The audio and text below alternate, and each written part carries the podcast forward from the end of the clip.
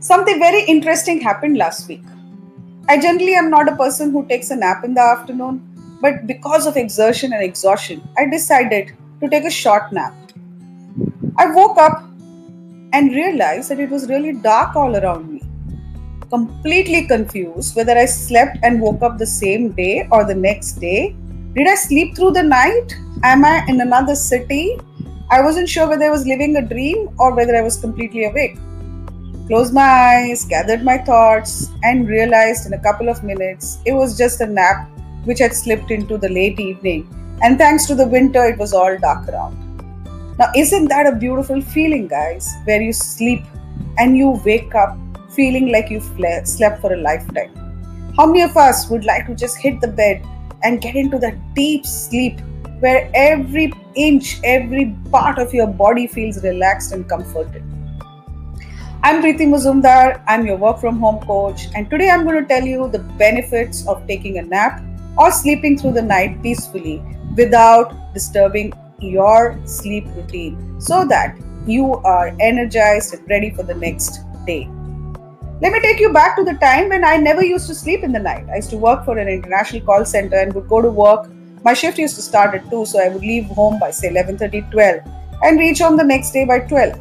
It was very weird going to sleep with bright sunshine outside, and waking up in the middle of the night when the whole world is sleeping. But trust me, even in that routine, I never let anything affect my health or my mood.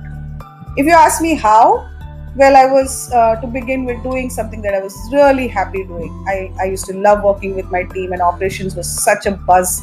And you know, I used to work with young, energetic team members who were helping a lot of customers. We had these small little rituals like when the sun would shine early in the morning, all of us would get up and clap and cheer. So it was quite exciting. I think I lived through those days because of all the fun that we had while working in those graveyard shifts, as they call them. But yes, you realize as you grow older that sleep is not something that should be avoided or evaded. And working from home, the biggest balance that you need to have is between your time, which is dedicate for your work, time that you dedicate for your home, and the third important and the most important thing, which is dedicating time for yourself. So I highly recommend that you take a 20 minute nap to re energize, to gather your thoughts, and build a ritual around that. Have a fixed time to sleep in the night. I know that when there is an idea, a goal, or a dream, or a project you're really excited about, you will find it very difficult to sleep.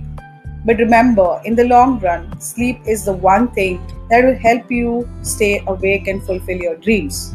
So go ahead, guys, focus on trying to get a ritual. All the very best. And this is Preeti Muzumdar, your work from home coach, signing off and wishing you the very best for your sleep routine. Bye bye.